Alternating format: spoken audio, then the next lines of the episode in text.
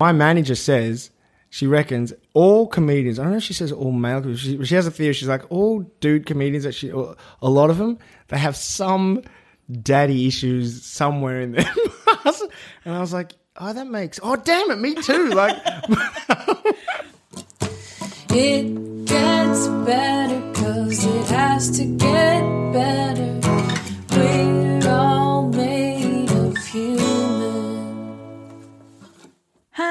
My name is Sofie Hagen. I'm a stand up comedian, and you're listening to the Made of Human podcast, or in short, Mopod.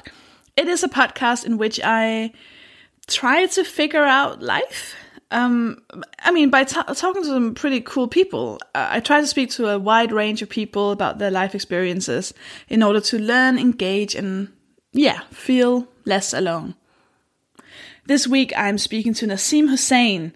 He's uh, an Australian comedian, and uh, we met up in, in Edinburgh. And I love Nazeem. I love him. I love him. Uh, I was meant to get him on the podcast like a year ago, and it just never happened. But now we were both at the Edinburgh Fringe Festival, and he agreed to talk to me, and I am uh, very happy about that. I will let you listen to our chat just a bit. It's a good one. He has some, he has some stories. I mean, I know all my guests do, but he was just so entertaining. Anyways, first, uh, I just need to tell you that I am going on tour with my, and it's almost, guys, it's half sold out. Like I've sold 50% of all the tickets. It's a 33 day tour. It's it's pretty wild. Anyways, so I'll let you know which ones are sold out. But I'm going on tour with my brand new show, Dead Baby Frog. It's a stand-up comedy show about emotional abuse. Trigger warning. Uh, starting in October, I will be in, and I'm sorry for mispronouncing these, Peterborough, Winchester, which is sold out, Liverpool, Fareham, Coventry, Swindon, Leeds, which is sold out, Nottingham, Whitehaven, Glasgow, sold out, Aberdeen, Norwich, Kendal, Milton Keynes, sold out, Bath, Aldershot, Maidenhead, Newcastle, Newport, Leicester, sold out, Aberystwyth, Bristol sold out, Manchester sold out, Oxford, Bromsgrove, Stockton, Cambridge, Colchester, New Milton, Reading, Hull, Northampton, and Canterbury. And then I will go to Denmark, where I will be in Copenhagen, Aarhus, Aalborg, Esbjerg, Odense, where the shows will all be in English, by the way.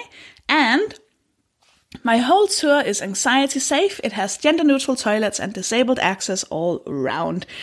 Um, to find out what all those things mean, go to sofiehagen.com, and that's also where you get tickets. And also, it's where you can sign up for my newsletter, through which you will find out when and where I'm doing my London shows. On my website, yes, I did mean to sigh. Uh, just it wasn't a sigh; it was me remembering to breathe. Um, you can buy my show on my website, sofiehagen.com forward slash shop. That's my last show, my my show from last year called Shimmer Shatter, which is about being an introvert and being a bit of a weirdo. And you can buy the show there for five pounds or more if you want and it's filmed at the Phoenix Artists Club in front of an audience that is made entirely out of Mopod listeners. So that is very lovely. But before I let you listen to this episode, we shall do this week's act of disobedience. This week's listener is called Morgan, and this is what they wrote. I'm currently in a long distance relationship with my future German wife.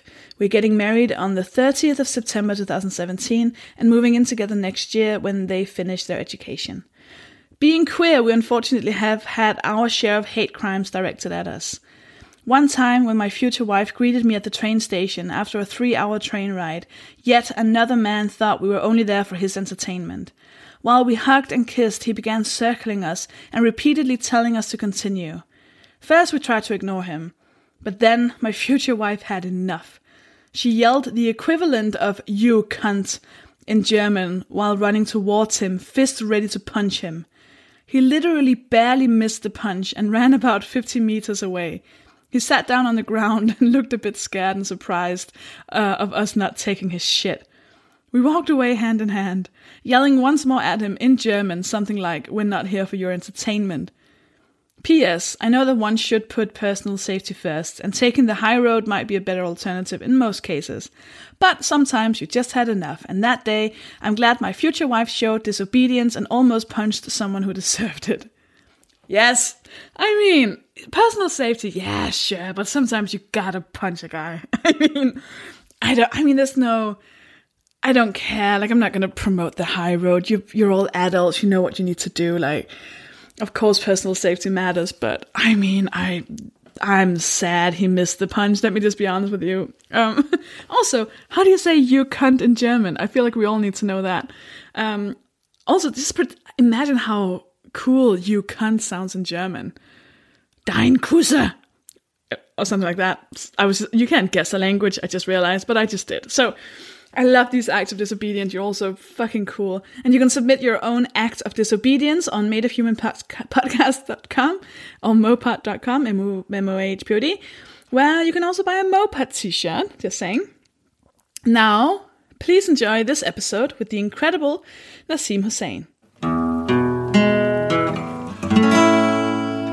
We're finally doing this. I know. I feel like the first time we discussed doing this was in an airport. Oh, that's right. I Was that in? That was in Montreal. wasn't it? yeah, yeah, yeah, yeah, yeah.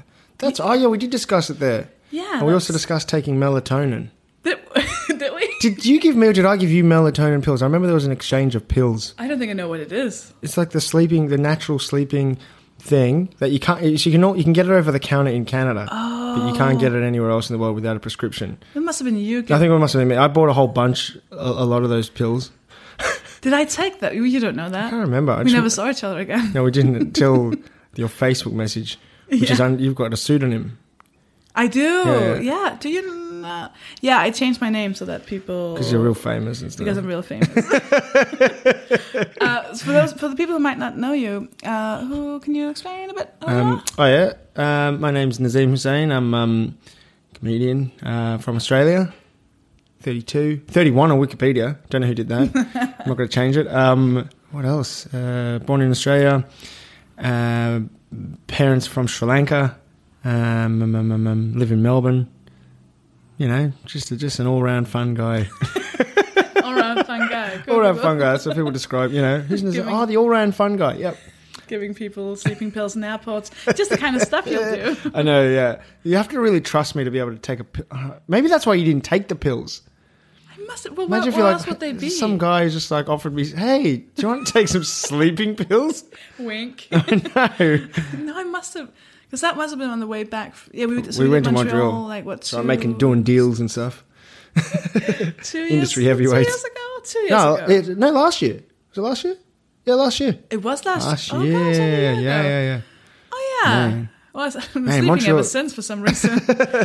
yeah. How was? Uh, how did you find Montreal? Uh, very, it was an intense experience. You know, like here at the Edinburgh Fringe, which is where we're doing this. Like it's all very, all very lots of artists. It's, it's, it's kind of like it's all about the performers and the and the fun of it. Whereas Montreal just felt like it was very much about the deals and the business, and you know, like the performers were second. It's almost like the managers and agents and reps. They were all they were the most important people everywhere, and they were. It's just all just, it's all a lot about show and bravado. Yeah. But, you know, it's how it's done.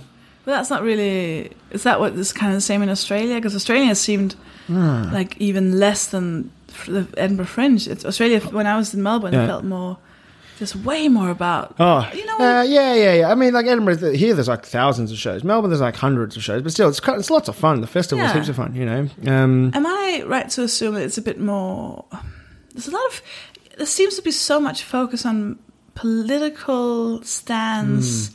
in Australia, in, within the Australian comedy circuit. Am I wrong? I don't know. Oh, there's a big mix. We've got a, you know, got a good mix of comedians, but I think right now in Australia, there's a lot of stuff politically that uh, that that obviously needs to be spoken about, and people can't help but talk about it. So right now, I think we're seeing like more political comedy than there has been in a long time, and I think Australian comedy hasn't naturally been defined by it isn't it's not you wouldn't think of Australian comedy oh that's a very political scene we look at America that's it's more of an art of protest over there whereas now you know it's it's becoming a little bit more mainstream that sort of t- you know style of comedy And what about, it's- so yeah. what about you? So like, what, how does that fit in with your comedy and Yeah. your?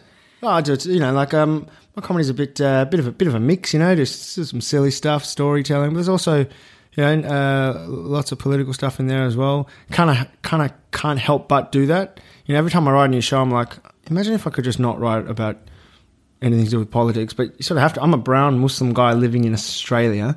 Uh, I don't know if you know much about Australia, but if you, you know, it's it, it you, you you can't but want to yell about a lot of things. You know, like the culture is normatively white. The politicians kind of like, uh, you know, they, they sort of do pander to the hysterical right more and more. And I think, uh, you know, um, it's not like we're progressing as a society in lots of ways. I think in lots of ways we're regressing. So it's it's just yeah, it's just a frustrating place to be. But at the same time, yeah, comedy therefore becomes more relevant in that in that regard. I think people just you know, like just like I was saying, people people, t- people turn on s- satirical news shows to to kind of get some real news more and more than listening to like uh, whatever else that's offering commentary. So, yeah, I don't know if that, I don't know how that's just a weird long sentence, but No, no, no, no. It's important because I don't think. Well, I don't know how many people know about the like how Australia is, Yeah, is yeah. at the moment. I don't think I would know unless Well, I knew you. well, get you this. Australians. so we got. I mean, you guys have got. You, sorry, you, where where where, where I'm from Denmark. But you live here? In I live in London, yeah, Right, yeah. right. So, at least in the UK, you know, the Labour Party now, anyway, you got Jeremy Corbyn. Like, there's kind of like a, a very real progressive ish movement. Um, in Australia, both the Labor and the Liberal Party, so the Conservative and the, and the, the, the, Progressive parties are, are very kind of, you know, they're very conservative considerably. We've got a politician in Australia called Pauline Hanson who has a party called One Nation. Four, you know, four members of that party are in the Senate. Donald Trump distanced himself from that party and said their rhetoric is harmful for social progress. Um, and 10% of Australians prefer her as prime minister. She, uh, you know, she's against immigration, she's against Muslims, um, you know, multiculturalism, homosexual, you know, gay, same-sex marriage. Uh, she, uh, but you know, she's got, she's increasingly relevant. She's, she's, uh, she- she's got a larger and larger platform to speak from. More and more television shows bring her on. So, so it's, you know, it's, it's, it's when, when people from the UK or Australia or even New Zealand or Canada come to Australia, they feel as if they've gone back in time. I feel like they've just gone in a time machine and just gone to a place where they're still discussing whether blackface is racist or whether, you know, I'm just reading an article on the way in about some politician saying homosexuals have stolen the word gay. Now they want to steal the word marriage. He's, yeah, it's just like uh, he just comfortably is able to. Say. So it's, a, it's a very weird place. It's a very weird place to live. Yeah. Did you uh, you grew up there? Like you're fully. Yeah, yeah. So I grew up there. I grew up in Melbourne. Um, went to local primary school, uh, then um, local high school. Then I went to. A, so yeah, I grew up in a place called Burwood, which is um, yeah, just a nice kind of kind of boring suburb in, the east. Very nice. Um, you know, uh, yeah. Went to the local primary school. Single mum for most of my life. Um, two sisters, and uh, you know, studied a lot. Did a bit of sport. Um, did scouts. Did you guys do scouts? I did. I was. Yeah. I don't know if it's in Cubs or no brownies? You guys do brownies? Oh, um, Denmark. We, it was called KFUM or something. I don't know. Go everywhere. No, no, KFUM or something. KFUF. Oh. It was. It's a whole other thing in Denmark. It's, Oh, uh, right, right. Basically, we learned how to make our own knives out of wood and how to tie rope and stuff. Oh, And that's, we went yeah, on long bicycle rides. Is that the same? that's pretty much the same thing. yeah. Okay. Lots of knot tying. And, Lots of knot tying. I was pretty good at that. We had to salute the flag. oh yeah, yeah. we learned how did to you do do it? Did you have like a hand, thing like this? Like Oh yeah, what, which one did put your hands up. which one did we have? Three fingers. That's the same thing. It might be three. Three fingers. Because there were different groups. Oh yeah, yeah, yeah. Were you boys and girls or were you mixed? Uh, we became mixed. Yeah, we were mixed. Yeah, the whole time. But then there's a girls only. So there's Cubs, which is the young ones, and then Scouts, and then Ventures, which is when you're a bit older. But then there's Brownies, and then Girl Guides. So my sisters did Brownies and Girl Guides. That's just for girls, and then you know all the other stuff for the for mixed. But yeah, mm, we used to go on all. The, I used to go on all the camps all the time. Though I didn't get to really participate in a lot. My mum used to come to the. she, was, she used to come when she dropped me off, and she'd say to the camp leader, "Listen, my son can't swim. Okay, so make sure he doesn't swim. Okay." And then they were like, "Okay," and he can't do this, and he can't do this. She was real worried about me. and then she used to tell me before I used to even go get in the car and go to the scout. She, she used to say, "Listen, if someone tries to touch your bum, don't let them touch your bum. Okay." She'd give me those warnings every single time because. That's sound advice, isn't I it? know. I mean, it is good advice. Um, I just thought that was normal back. I mean, it is. I mean, in hindsight, it's probably good advice, but but But also, maybe no one was gonna. i maybe it wasn't a real risk. But there was some stuff like that that made news. But anyway, it was. What was that? Because she was a single mother? Was she overprotective? Oh yeah, so it was mum and a dad. You know, mum and a dad in one. She's a gangster. She's very. She's a very strong-willed individual.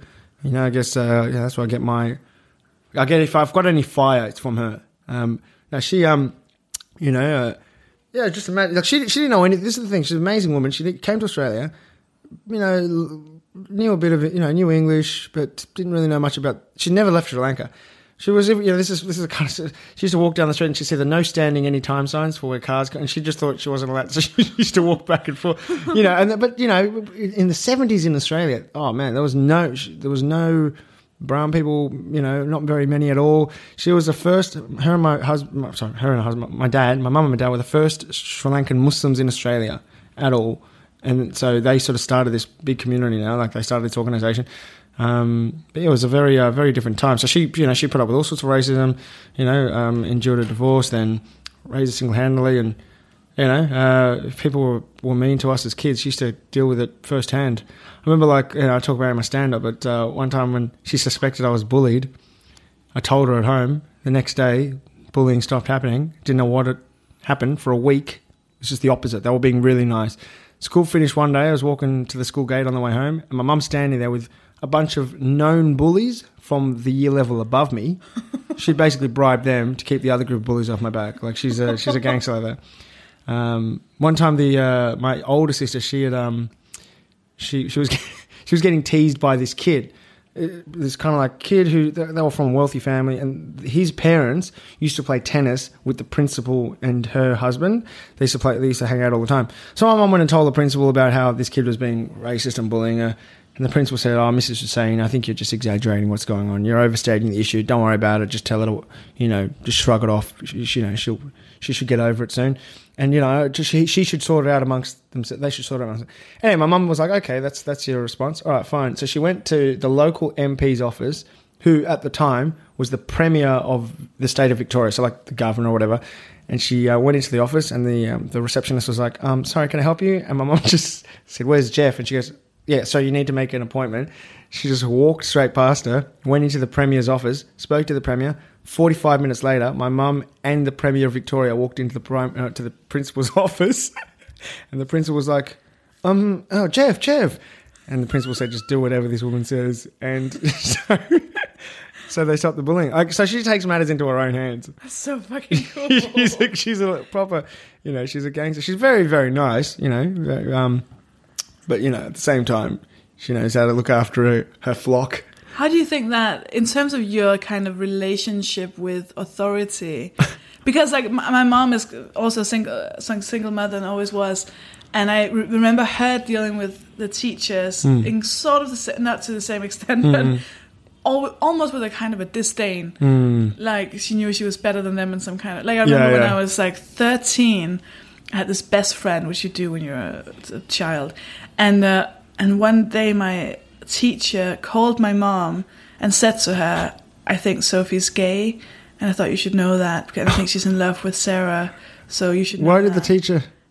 Hmm, no fucking no Oh fucking my. God. So my mom just and I rem- remember hearing my mom just be like like just scream at my teacher just go if even if that was true how fucking dare you Yeah, tell yeah, me yeah. if that was true That's some that sort of for- warning. yeah exactly that is up for Sofie to tell me if that is true how dare you tell me God. how dare you take that away from her if that's true Bloody and she, and I but I remember the feeling of oh, yeah, oh, she's gonna take she's always gonna take my, my side side. Yeah, yeah, yeah. Oh. How crazy is? How awesome is it when you see your mom or your parents take on someone that ordinarily you've seen as like, oh, that's the law. Those are the rule people. You know, it's Mm. Crazy. You're like, whoa, you can. Someone's allowed to do that. Oh my god, the teacher got in trouble. It's so. It's just liberating. It just opens your eyes. Yeah, I, mi- I remember one time. Oh yeah, so many. My mum's done so much. She's walked into the uh, my uh, the principal's office when I was, in, and I think she, I remember there was this when the kids were bullying me. I remember she made him physically flinch because she said, "No, you listen to me," and he went like he jumped back, and I was there. I was like, "Whoa!" She's physically intimidating. She's not. She looks like a very like I don't know how she did it, but anyway. Now she's um, but she's also very nice. Like we grew up like you know single single parent household, but we always had like the house was always full, so there's always like random people in the house. So she just make friends with people. I don't know. Like I remember I learned guitar from a guy that my mum just met on the street. And she said, "Oh, you play guitar? My son wants to play guitar." He all of a sudden started coming over for dinner all the time and just hanging out with us. And then we had this other woman. Like we just had people in and out of the house, just kind of eating, hanging out. just do, you know, it was, so it was always like a bit of a kind of like a village like feel, which is very nice. So I think she definitely always. And I remember when you know, like single parents when they when they're um, you know, like uh, they often become like I could always spot kids from single parent household because they always have a kind of a similar ish personality. I don't know. There's something about uh, little things don't bother them as much because if, you've endured a, a divorce as a kid, you know, you're not going to be upset about what you have for lunch, or I don't know. Maybe if you do, there's you can go two ways. You can become a total brat or whatever, ju- justifiably, or you can kind of rise and become older than you are. Like, and I, and I could always spot those kids. So my mum used to hang out with like this kind of circle of divorced women, and they always used to kind of hang out, and there was like uh, there were these priests and rabbis and these like re- religious figures from other communities that used to all they used to have this weird kind of community of divorced people that used to just hang out together. So we would we, we grew up around this bizarre mix of people. So uh, yeah accidentally we had a we had a good education about the world through through them. But uh, yeah it was a it was interesting childhood interesting, interesting childhood She sounds tough. no she's she's, she's pretty, So how did you do, do you still see your dad? yeah, or- we're, we're in touch now. Like it obviously took a, a long time. Like, you know, there was, he was a very different person back then, and I was qu- probably too young to understand the old dynamics. were of it. you? Uh, like si- six, six to sort of eight is when it kind of all sort of wrapped Yeah. up. Um, you know, and it, it's a, it takes you it takes you a long time to to understand all that as a kid. Just you know, as you know, as as one knows, like eh, as a ch- ch- children in the in the in the in the in the family of you know whatever they they start to believe that it's, it's got something to do with them. So until you understand what the hell's going on, and that it's oh it's just your parents splitting up, it's uh it's it's just confusing. But yeah, we we're now completely fine. We speak, and you know he's um he lives in Sri Lanka. Um, he's doing very well. But yeah, it's uh I remember when my uh, well, well, I don't remember this. My Hmm. mom told me what happened when she told me that my dad was leaving, and she like sat me down and she was like, "He's he's gonna move out," and I started crying, and she was like comforting me, and and then when I finally could speak, I said, "Will he take my toys?" that's all you have. yeah, she was like, "No." I was like, "Oh, oh fair enough then." you immediately went to custody. Taking him to court. It's not necessary. We'll can just mediate. keep all your toys. Got a great result, Sofie. Um, you get the toys. he gets to visit them You once every fight, second. But, but don't worry. yeah, you don't. Well, I don't. I mean, it was a bit. Yeah. So have, have you felt? I mean, obviously, I've, there's like a thing with, especially with, like in, within female comedian circles, there's that Yeah. whole daddy issue thing. but I've rarely, I haven't heard about daddy issues being used as a Well, thing for. my manager says she reckons all comedians. I don't know if she says all male. comedians, She, she has a theory. She's like all dude comedians. That she, a lot of them, they have some daddy issues somewhere in there. And I was like, oh, that makes. Oh, damn it, me too. Like. oh, I know, I know, but I don't know what it is. Uh, this comedy's a bloody weird thing, isn't it? Like, I mean, obviously, I, I do like making people happy. and That's how I. That's the way I say it to myself. Oh yeah, I actually love making people happy and laugh and stuff like that. But at the same time, there is the oh, I'm getting validation from a room full of strangers, which is a weird thing to to, to seek every night. Um, but um, but that's what it is, you know. Uh, I, I don't know. I, I don't know. I think I'm a pretty happy person generally. So. Yeah. How, how are you feeling in general right now? Like your general mood? pretty good. You know, like I'm pretty. I'm feeling. Um, well, this this festival's a bloody marathon. Yeah. Physically exhausted, mentally drained. Yeah. But um, but you know what? I, I think I'm in a good good space. You know. Um, uh, I've got my, my partner's here. She uh, she landed a few days ago, so that's good. Um, lost my freedom a little bit because now I can't sleep in as much. She's got a lot of energy, and now I've got to get up and do activities, which is good. But you know, um, I can't just wake up and go, "What am I going to do today? Sleep." Nah. so, but no, it's, it's been it's been good. I'm just just you know, I think I've, this has been it's been a good few years. It's been it's been lots of fun. So Did you? I feel like I remember seeing a video that went sort of viral. Did you go to? am I wrong? Wait, go on, finish your sentence. Is some island some? Oh, you watched the celebrity show. I was just like, maybe you're talking about a comedy clip of mine. Oh no, I've never watched that. But no, but I just I remember. What, what, Yeah, I what went- was so- it? What was it? so- 'Cause so- I didn't watch the whole thing. Yeah, Just- yeah, yeah. Look, recently I did um, I did the show I'm a Celebrity, Get Me Out of Here. Which is which is what exactly? So basically, this is this is a reality television show Um, the UK has a version, um, Yeah. and we have our own version. Oh, it's a very different show in the UK. In the UK, it's up late. You know, it's salacious, it's rumor driven. In Australia, it's a highbrow political show. No, it's not. It's, it's, um, no, they chuck basically 14 celebrities into the jungle. We were in South Africa. You have to live together on, Oh, wow. on very little rations and stuff like that. And to get more food, you have to win trials and do all sorts of things. So there was, you know, I was the comedian, then there was like a Miss Australia person, there was like a, a, an AFL football player, um, a rugby player, there was a, a, a right wing commentator or a shock jock, um, actresses. There's all sorts. There's a mix of a, singer, um, and uh, we all basically had to live together. So I was there for six weeks um, till the second last day, and uh, it was a, a pretty full on experience. To be honest, I, I I I actually enjoyed it. I really enjoyed it. And I know like most people broke at some point or they had like bad days. I actually don't think I had a bad day. It was was just strange because somehow I was able to every day at every you know, when I was even when I was uncomfortable, I could just see the cameras and go, "Oh, this is just a, game." You know, it's just a silly thing. But, um, but you could see like uh, within the first week, everyone dropped their guard, including me. You sort of just you can't put on a performance anymore uh, because the cameras are. You know, for the first week, everyone thinks about what they're saying. They they're very careful about the sentences that you know they're interacting in a very polite, plastic kind of way. After a week, it all just you you don't have the energy anymore to to to put up that act. So you just become yourself, which is a scary kind of thing to know that you're just not caring anymore. But uh, ultimately, I think you start to trust yourself and you go, "Ah, actually, I'm not that bad a person. If I'm just myself, I'm sure I'll be all right.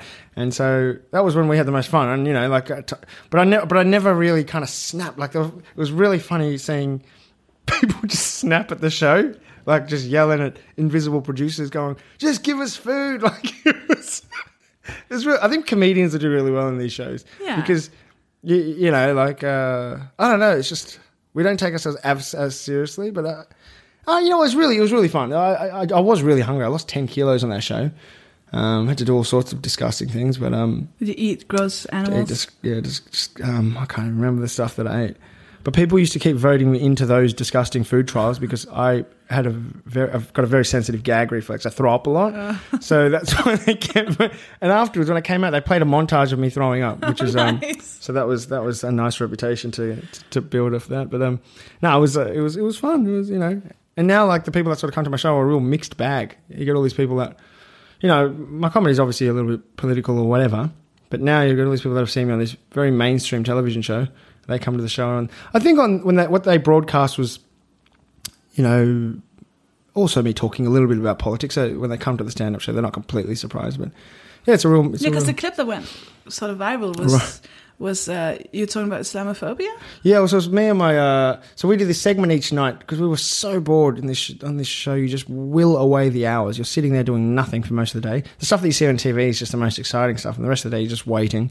Um, so we did this segment called Jungle Radio, where the uh, Steve Price, he's a, he's actually a commentator on television, and he's got his own column and radio show. So he would interview each of us each night for like an hour or two, just for us to pass the time. We genuinely thought this is just for us they're probably going to broadcast any of this, and it's a good way to just get to know each other. And so I think I was like, I don't know, the tenth person that he interviewed, and we spoke for like a, I don't know, maybe a couple hours, and then at one point, I don't know why, uh, we started talking about, um, I don't know, Islamophobia or just Muslim stuff, and then I, you know, there's a lot to think. You know, I think I, there's a, there's a lot of stuff that makes you feel sad about the the reality of life in Australia. But I think I said that there's one thing that kind of does make me feel a little bit positive thinking about the future. Was when and I, I, sp- I spoke a little bit about the you know we've had that we had the Lindt Cafe siege in, in Sydney where there's a gunman and he held up a a, a cafe and he ended up killing uh, two people and then he killed him or he was killed as well. Um, anyway, in the wake of that, that was horrible. But there was a like a, a lots of people were threatening Muslims. Like there was a lot of you know people just obviously very angry. Um, and so my sister contacted me. She's a lawyer. She she was at work. and She said, I, "I'm feeling quite scared to go home. I wear a hijab." And I said, "Well, you know, just take it off. There's no reason to wear it. If you're scared, you should just you know just be safe." And she said, "Oh yeah, that's a good idea." And then, you know, she was just she was just wanting to talk about how how, how upset she was feeling. And then um, a couple hours later, she was still at work. She she um, she basically messaged and said, "You know what? There's this hashtag that's trending. I'll ride with you," which kind of a lot of a lot of non-Muslims were volunteering to ride on public transport with Muslims and make them feel safe and comfortable and step in and things like that. And so she said, you know, actually, I feel pretty comfortable and safe now, knowing that just random Australians are willing to stand up on public transport and make me feel. So she kept it on, and that was a sort of like you know when you see that often the the stuff that makes news or like the, the voices that get most prominence are the voices filled with hate. And, but this was something that you know overwhelmingly Australians do. I think that is the, the Australian spirit that I think should define Australia, and that is what you sort of see sometimes in the wake of tragedies. You see good people standing up, and a lot of the time, good people stand up because there's a lot of hateful voices. Um, but you know, I think the silent majority are good.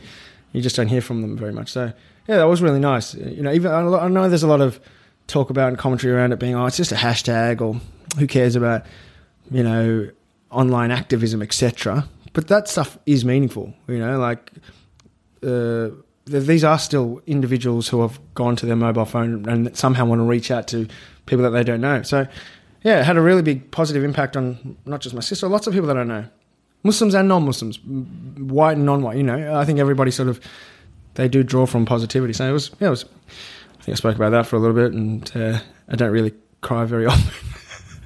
oh, I forgot, I'm, it's just that I'm just, you know, I like to try and protect my own emotions. I don't know how, but uh, my partner, she says I've, she's only seen me like cry, I think once, and then she goes, yeah, and the only other two times I've seen you cry you're on that show.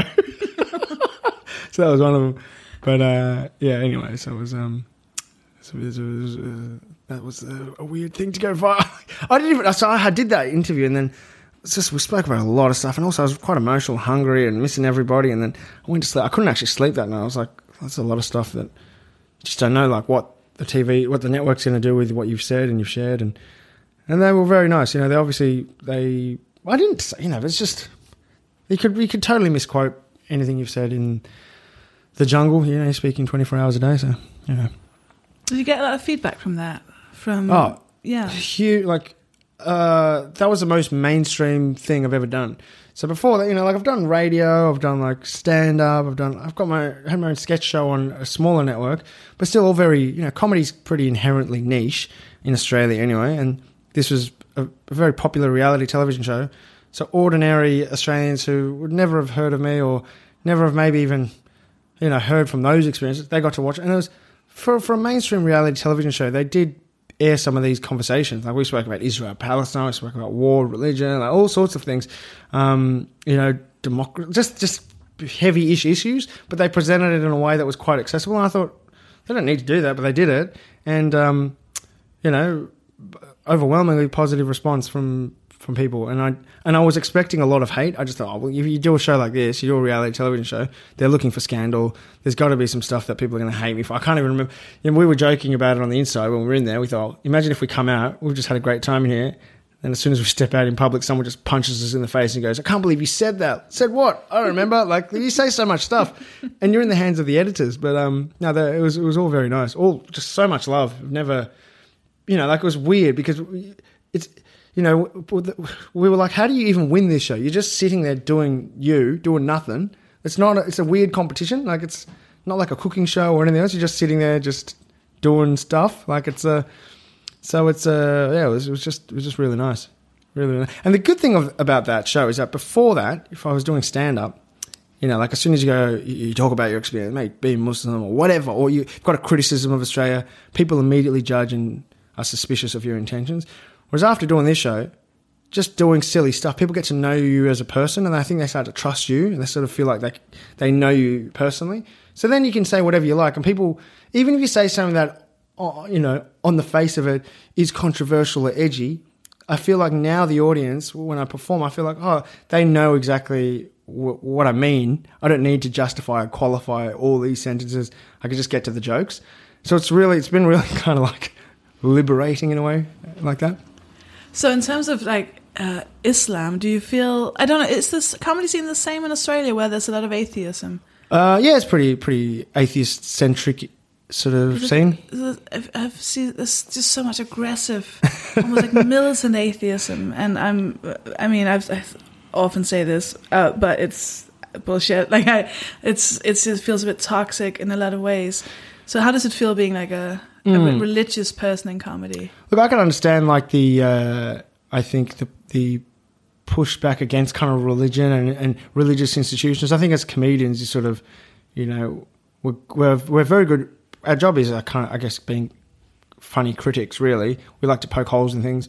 It's not easy to stand behind a construction, like to sort of to construct something. Really, I don't know if that's if I'm being, I don't know if I'm generalizing here, but I but I think um. So yeah, religion is something that I think, and religious institutions are responsible for a lot of harm, and uh, continue to to to be harmful. But I think, uh, but at the same time, yeah, I think I think you're right. There is a little bit of kind of like uninformed aggression towards religion or the idea of theology, or like just people being religious or spiritual or whatever. Like, and I, th- you know, the institute, you know, the Catholic Church is responsible for a lot of stuff, but Christianity as a religion or as an idea means a lot of different things to a lot of different people. There are as many approaches to Christianity as there are Christians, just like with Islam and Buddhism, Hinduism, or whatever, whatever you seek to believe in. It's just just like atheism.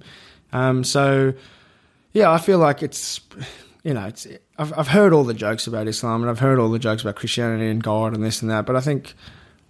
You know, someone I do think about all these things. I, obviously, I'm not just someone that just believes for the sake of believing. I've thought about it a lot, and you know, I'm comfort- and I'm, I think as a religious person, I'm constantly seeking to fine tune my understanding of what it means to believe, and you know, I try to be as introspective and as self critical as I can, and that's the point of being religious. But you know, um, I just feel like I think the scene is is moving beyond that a little bit. I think it needed to go through that phase.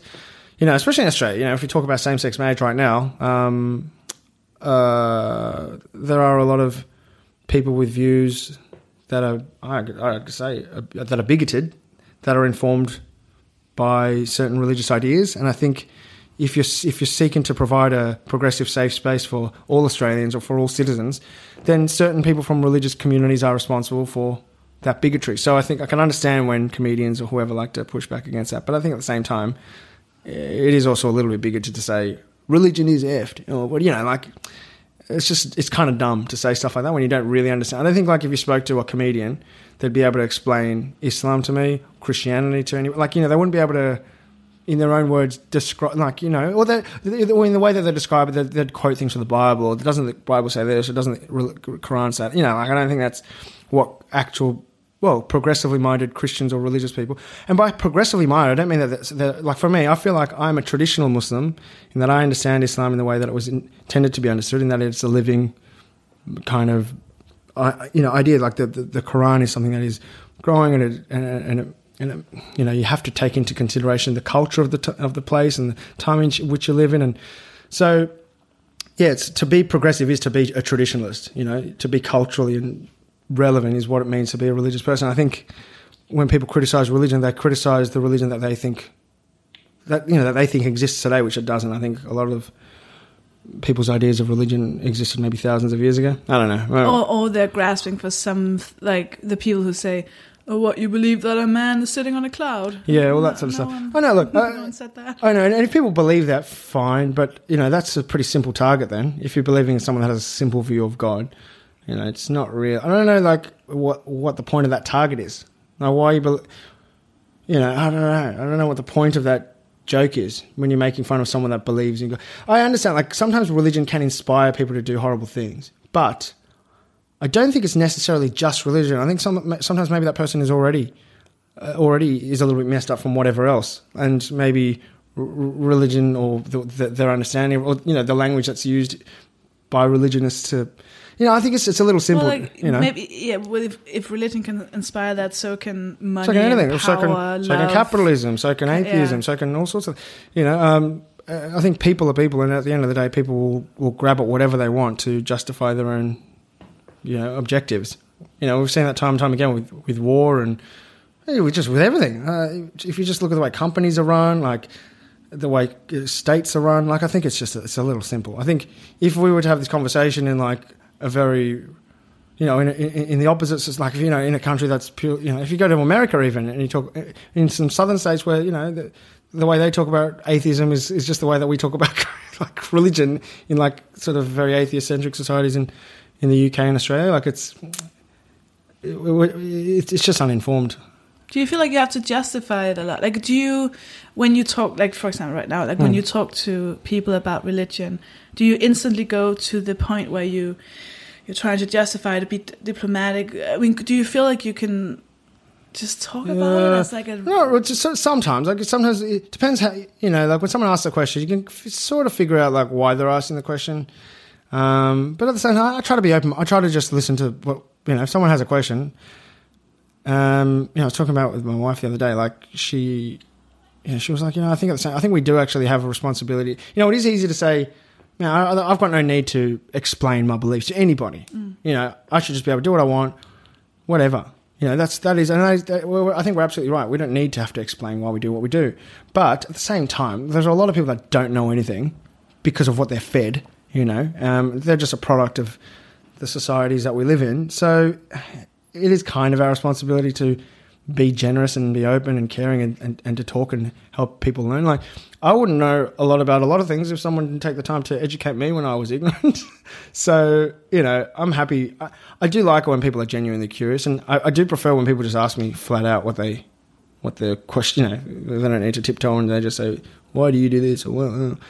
and uh, at the end of the day, like I'm still, I'm not, I'm not an expert. I'm still learning. I'm, you know, I'm always going to be, hopefully. I'm never. uh, Hopefully, I'm never going to be complacent in my worldviews. You know. Um, otherwise, I feel like if that ever happens, and I'm arrogant. And what's the like? What's the point? I I don't know. I hope I'm never arrogant. That's that's I think the aim in life. So where are you at with your faith at the moment? How does it? Yeah. Yeah. You said you were constantly learning and trying to redefine yeah. what faith or being faith, uh, being a Uh, believer means to you. Well, like I think like one. Well, if we're talking about Islamically, like there's, I think the idea of Islam, if you were to sum it up, like Islam says, the point of life is to find God, and you find God by finding yourself. So looking within and working out who you are, figuring out your flaws, and kind of trying to try to perfect or beautify your inner is is the point. And so if that you know, uh, Islam says the best amongst you is, a, is the one who is most beneficial to others. So I try to live by that mantra just try and be better, just try and be good to other people. And, you know, if I can do that, then I'm, I think that's the point. Um, I don't really care what other people believe, as long as I can only be accountable for what I'm doing. So it's, yeah, I, I get angry at everybody else, but if I'm, if I'm true to what I say I believe in, I should really be thinking about how I'm actually bringing some value to those around me or to the world. So that's sort of the point for me. Sort of, but you know, I am actually a very you know, everyone's a selfish person. You know, you're very self-interested. I just do what makes me happy a lot of the time. You know, and, and, and I'm often aware of that. So I don't know. Just day to day, it's just a struggle. You know, uh, you know, you, you walk past someone who's asking for money. You can walk past. You can think. You know, so there's just the. It's just, I don't know. I don't even know where to begin with this. Uh, yeah, it's just. yeah, it's a pretty. Bro- yeah, it's just, it's just kind of, you know what I mean? can Like, I can narrow it down a bit because this it leads so perfectly into this question that I always ask.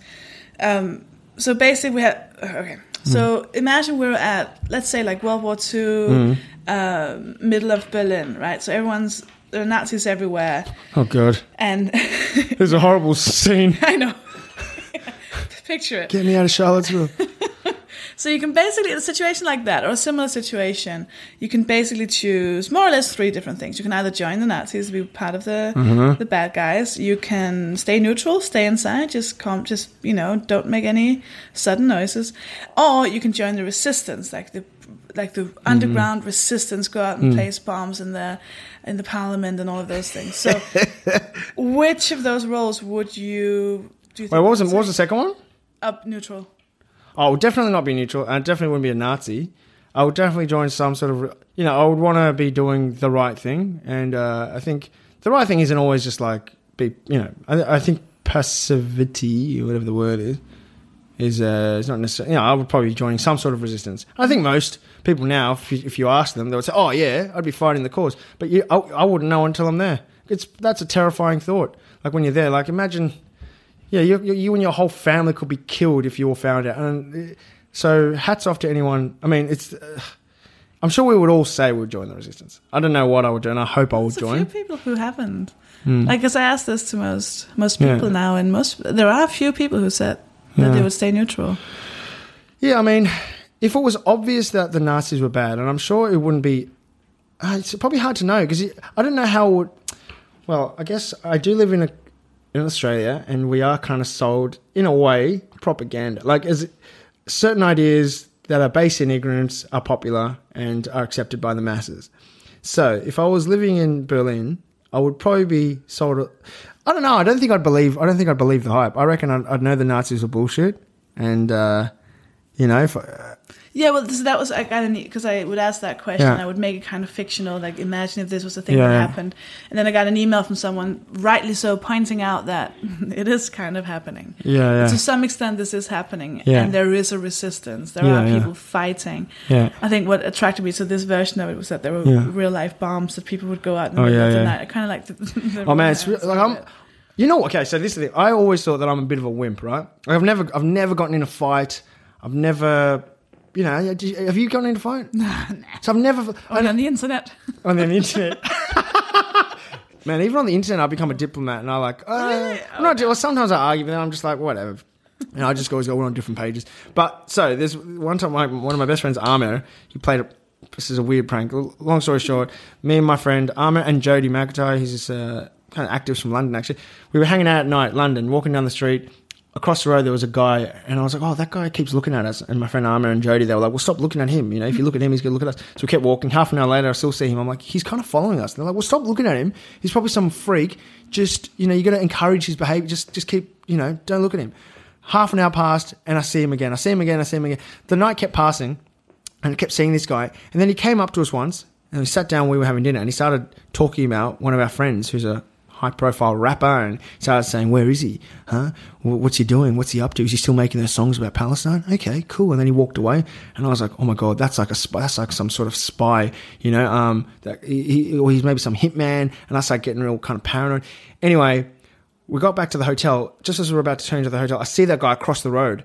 And then I go, hey, Amir, he's across the road. Amir pulls me into the hotel, goes, Nazeem, you're seeing things. I go, no, I'm not. And I run out of the hotel. I had yogurt in my hand. I threw the yogurt on the floor, on the ground, and I run after this guy. He ran into an alleyway, and I chased him into an alleyway. Some stranger. He comes walking towards me as I turn into the alleyway. He's facing me now, hands in his pockets. He's smiling and laughing. And he, he's about to pull his hands out of his pockets. All of a sudden, the thought came into my brain oh my God, what am I doing? I think this guy has a gun. I've just chased a random guy into an alleyway. I turned around and I see Amir and Jody. They're laughing. This guy's laughing. It was a prank. And they were trying to make me paranoid. Or something. Oh, but I never thought that I would ever chase a guy into an alley because I thought my friend was at risk. But it came out of nowhere. It was just a split thing that happened. And I would, if I had stopped to think about it like I did at the end, I don't think I would have done that. But it just kind of happened. So that that makes me feel confident that You you know maybe when the time comes, I might drop the yogurt again. Drop the yogurt. I mean, the yogurt is the best detail? I just remember smashing on the ground. Anyway, so then I told, you know, they kept telling my friends, oh, we pranked Nazeem. But then I ended up looking like the hero in this story, right? Because, oh, whoa, you threw the yogurt? So then they did this, like, kind of revenge prank where we're walking down the street, and this really annoyed me. And all of a sudden, this big dude comes up and asks Amir for his phone for the time. Amir pulls out his phone, the guy grabs the phone, and I say, hey, man, uh, give him back his phone. This guy goes, "What did you say?" and tries to fight me. He, try, he tr- tries to pretend swinging at me. So I just run down the road. And this guy chases me, and then all of a sudden he stops running. I turn around, everyone's laughing. I'm like, "That's not a prank, guys. What else was I expected to do? He just wanted to fight me. I have to run. What do you? What am I supposed to do? Fight a big like no?" And so anyway, that you know, I ran as well. But I think that's what you're supposed to do. I think you need to reevaluate your friendships. but he felt really bad after that. Like. I couldn't even look at him for like, that, that was horrible. That was horrible. I think I was a little bit traumatized from that. Did you take revenge? He's the one guy that I haven't been able to. I need to think of a. I need to think of. Can you please ask your listeners to come up with some Let's think of some- really cunning plans? They're really cool. I do this thing on the podcast called um, Acts of Disobedience. Oh, really? where they submit if they've done something that's like someone threw someone was walking it was my favorite one she was walking down the street and then this like open convertible uh, car with some guys in and they started shouting like fat bitch at her or What? something like that but she just bought like a six pack of coke so she just opened it and threw it into the car because they were at like a they were at like a red light That is hilarious. green and she just kept throwing these cans into That is so funny. That is really. That is, I mean, that's ones. that is proper gangster. Well done. Yeah, there's some pretty good ones. So I get like they send me this um, through the website. They send in all the acts of disobedience. There's some pretty, some cool of them, and then I killed the guy. All right, that's that's an act of criminality. Yeah, I think once it gets to that point, I mean, You have to start forwarding him to the police. Start doing a disclaimer or something. no, but there's been probably like people like calling up like their daughter's abusive husbands, being like, "If you fucking touch her again, I'll fucking kill you." Really? It's re- like it's it's just wow. there's something so and there's a woman who um there's these like uh, weight loss commercials on the tube Yeah. and she printed out stickers that says like something like your body is good enough the way it is something like that or don't listen to this bullshit and she like just has them in her Ah. purse just puts them up Really? That's pretty cool. Yeah, That's really. You know what? Yeah, I mean, I don't, I don't think I've done. I Don't think I've done anything like that. Well, you kind of the thing that's so interesting is how you you're so sh- is that I don't know if this is a word chevalier Huh? is that word What's that? What's that chevalier I don't know. Probably it's probably a word. And Now just now I'm just exposing my stupidity. Damn. I mean Che- it's probably close to the right word like a like um Wait, do you mean chivalrous? no No. Damn. um okay I, I mean like uh, classy and casual Ah, I don't know about classy. I ate gross food on that show. I've done reality television. Okay, you, you threw a yogurt on the ground I that is littered. not classy no but like in the way that you're just kind of like because you represent such a Maybe look. underrepresented. No, I know Yeah, you look- don't- no, look, no, I- no, you, you're not. Of course, you, didn't never meant to speak on behalf. No, of no, no, no. But it, but it, yeah, look, uh, I'll take that. I'll wear it. You know, that's my act of civil disobedience. no, but that, that's doing something. well, you know what? Like, um, this was not well. So one time, we so this is how bad Australia is. Sometimes we get death threats just for doing comedy, right? Like, and I do yeah, yeah. silly comedy about family or whatever. And one time we got a death threat, and um, we went on radio. It was from a neo-Nazi bikie gang, and we, it was a YouTube comment, and someone emailed. And I got a handwritten one as well. Anyway, I went on radio, and we were joking about it um, with the host. We're like, ha ha, we're going through the comment and dissecting it, being idiots. I got off air, and my manager was like, what the hell? That was a serious death threat. You know, you can't take these things lightly. Now you've just broadcast it on national radio. You're probably going to encourage other people. So we had to get, so the police got involved. We had a bodyguard, this big dude named Dragon, who at our show, he, he came to our show because the guy threatened to shoot me on stage whilst I was at the gig. And so Dragon came to the show and he, we were backstage and he was checking everybody and we peeked through the curtain and we looked at the audience and there's two Aussie dudes who objectively look like drunk idiots, just there with beers, just having a laugh. And Dragon comes up to him, puts his face real close to their face, and, and goes, "We're gonna have a good time tonight, right, guys? We're gonna have a good." And these guys freaked out after the show. My friends were coming up trying to you know, like shake our hands and stuff, and Dragon was like, "Hey!" and pushing them back and feeling them up. And he took his job way too seriously. But um, but that's just that's just kind of that's as dangerous as my life has ever been. I just really love because when you said neo-Nazi biker gang, for a second I imagined bicycles instead of motorbikes.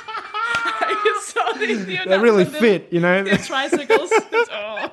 Well, there was a. We got this. Um, I, I uh, so did the show Legally Brown on SBS in Australia, which is a, a- again a small network. Someone sent a handwritten letter to SBS.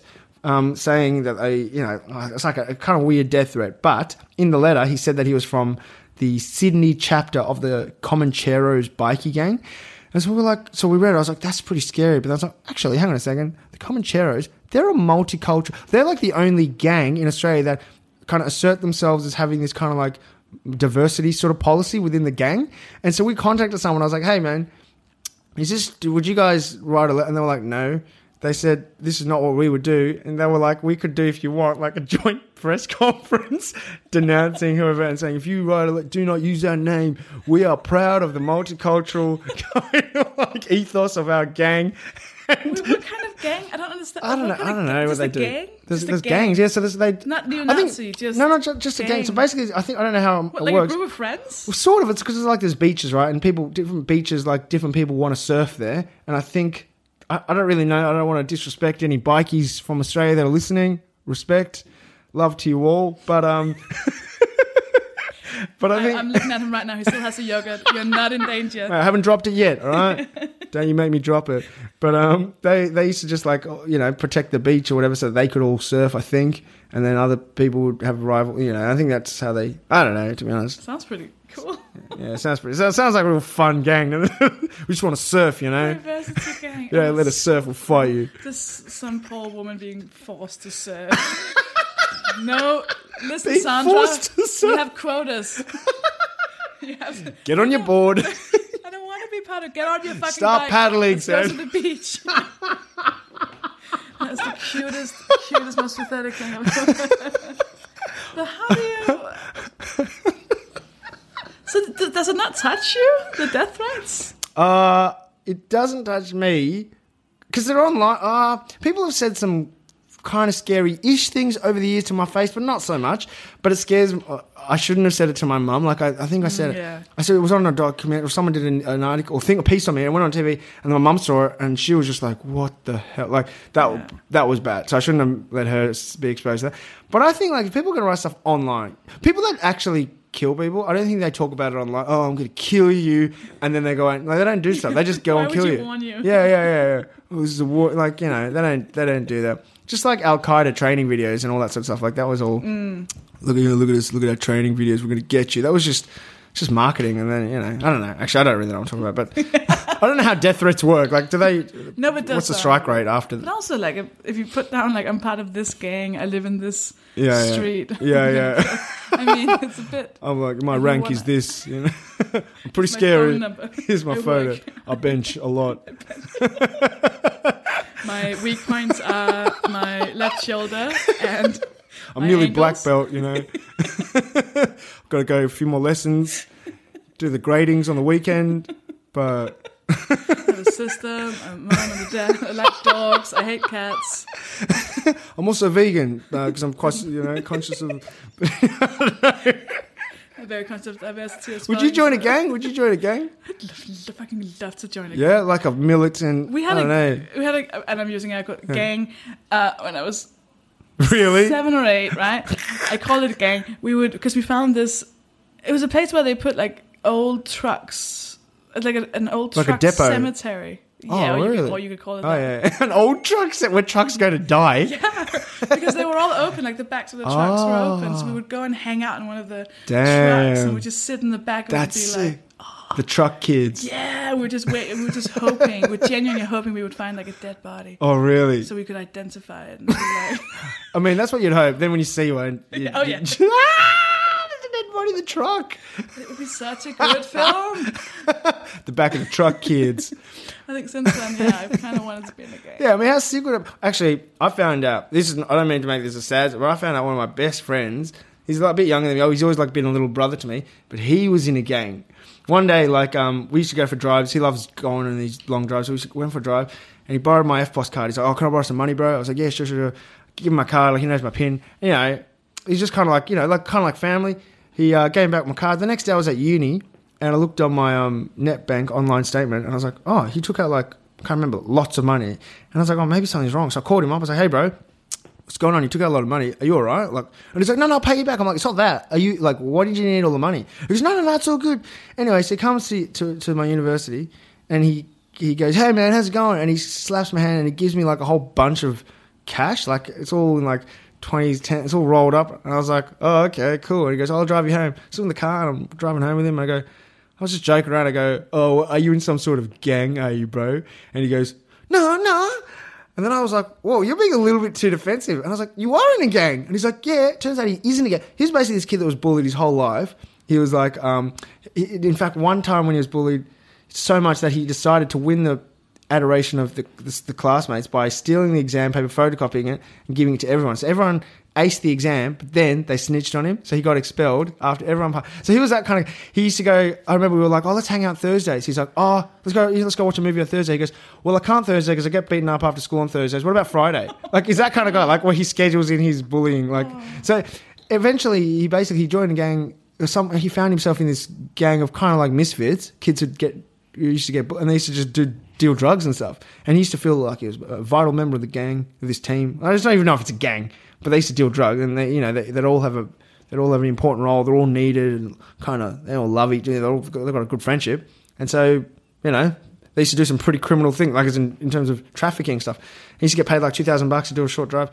So yeah, it was actually it was, the hardest part was not him leaving in that oh we're going to kill you you can't leave. It was just that it was leaving like a family, you know. Oh.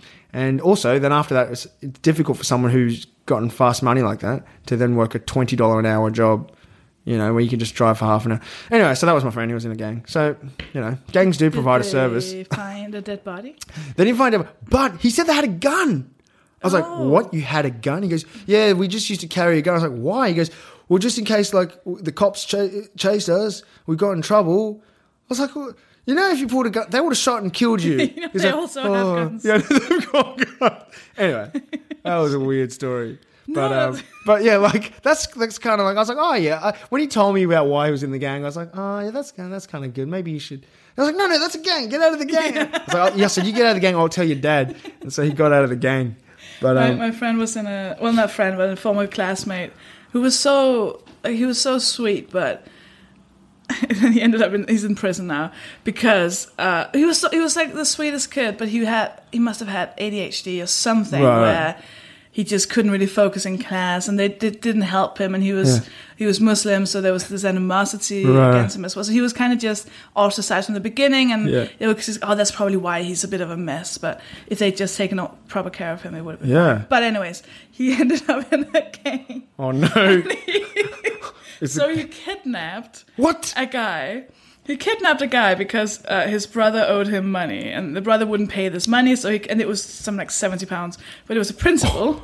Oh yeah, it's the principle of it. So Seventy pounds. kidnapped- He kidnapped this his little brother and Oh put him in, in like the bicycle shed. We had this where where I grew up. There was this like very secluded bicycle shed thing where everyone had each their own little shed. So he put him in there. Oh my. But then he felt so bad that he bought him like two huge family-sized pizzas a day. Ended up spending way more than the seventy oh pounds. Oh my! It's like the opposite of Stockholm syndrome. he fell in love with the captive. What the-. So he felt so bad, and just like really took care of this kid, and I was like really felt bad for him. He spent like hundred pounds a night. Oh, and I was in jail. But it's like it's one of those things where you're like, oh, that, he is genuinely a good guy. that's quite nice. Like, give him a slap on the wrist. It's fine. So what happened to him? He's in jail. What? Yeah, but it was it was just the school like like where they went was just He went to jail for that. Hmm. so he went to jail for that. Yeah. yeah. So how long did he kidnap this kid? I think it was a week. I think it was seven days or something. Oh, did, did the kid testify in his favor? Was it like, no, he's actually really nice? I'm hungry. Let him go. Let him go. I have a home. Because I would have had to cross-examine all that evidence.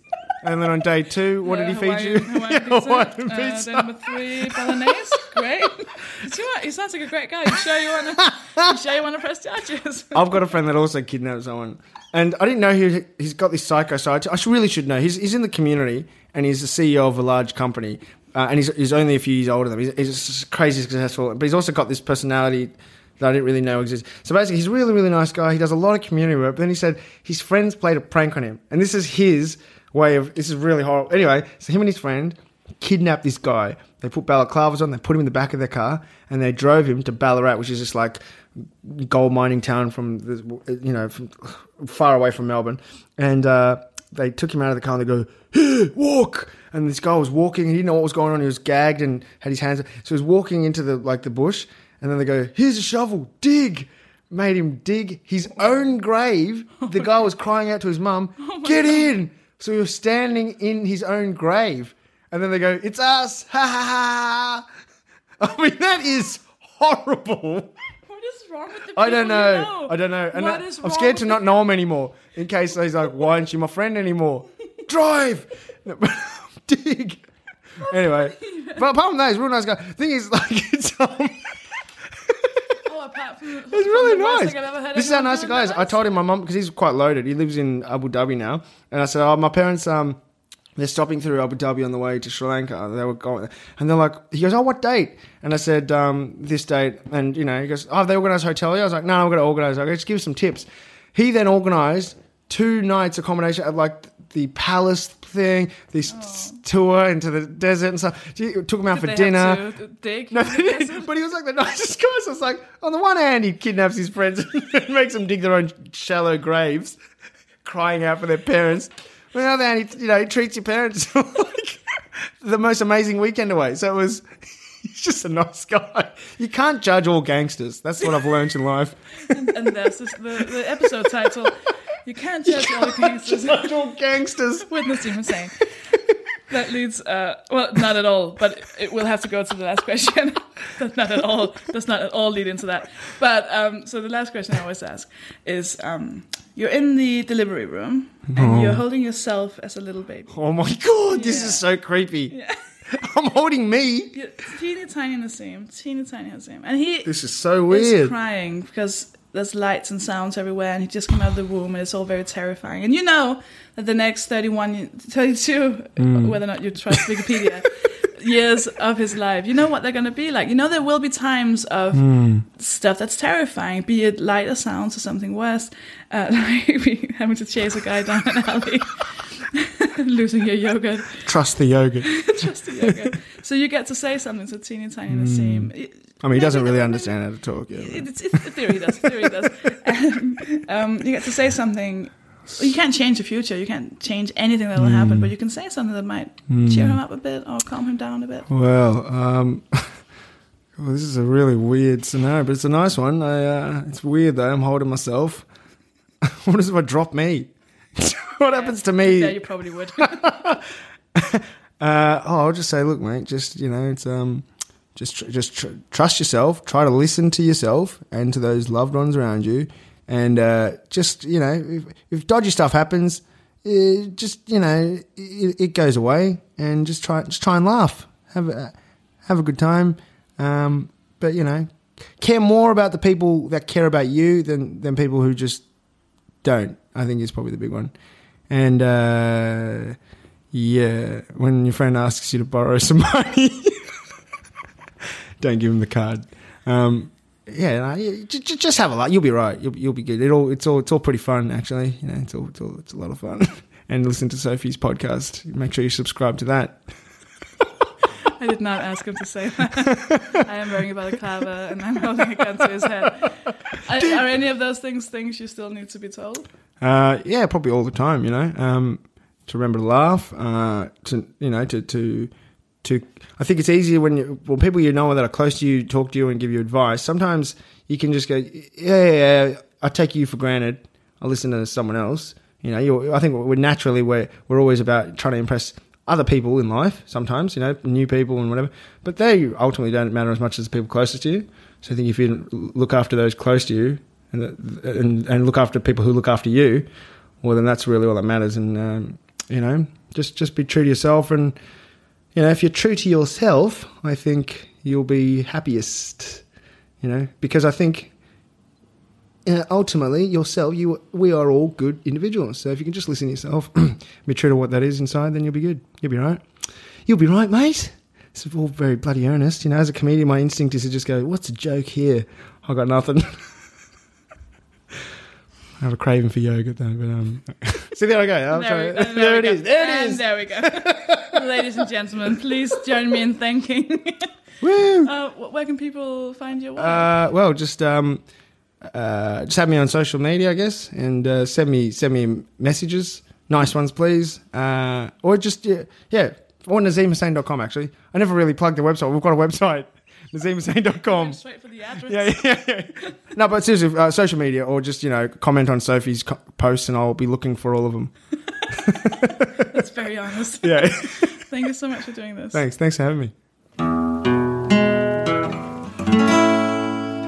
Hello, this is Katie Brand. I'm doing my new show, I Could Have Been an Astronaut, at the Soho Theatre from the 19th to the 23rd of September. So come along. It's about ambition, destiny, gender conditioning, space, and maths, uh, which I know very little about. So think of it like a sort of TED talk by someone who knows almost nothing about the subject. Um, but uh, I hope it'll be fun, so come and see it. Thank you so much for listening. I, you know, I loved doing this podcast, and uh, one of the ways you can help is why not tweet the guest?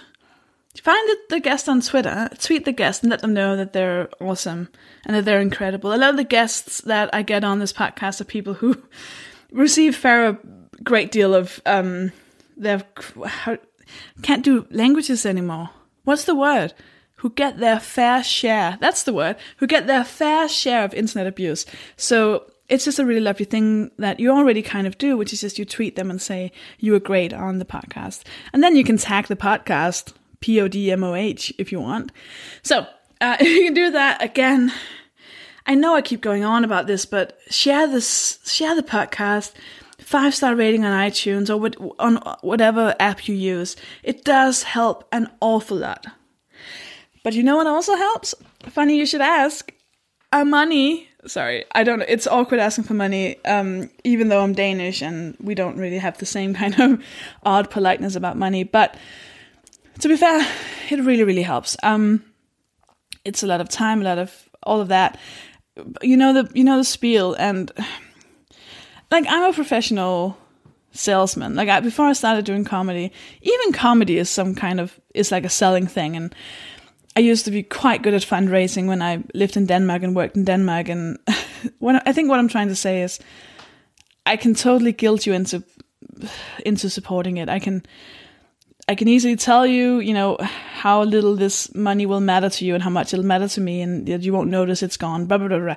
I have all the techniques up my sleeve, but I also don't want it to have like a like an atmosphere of begging or guilt or it, it, it shouldn't be any negative feelings.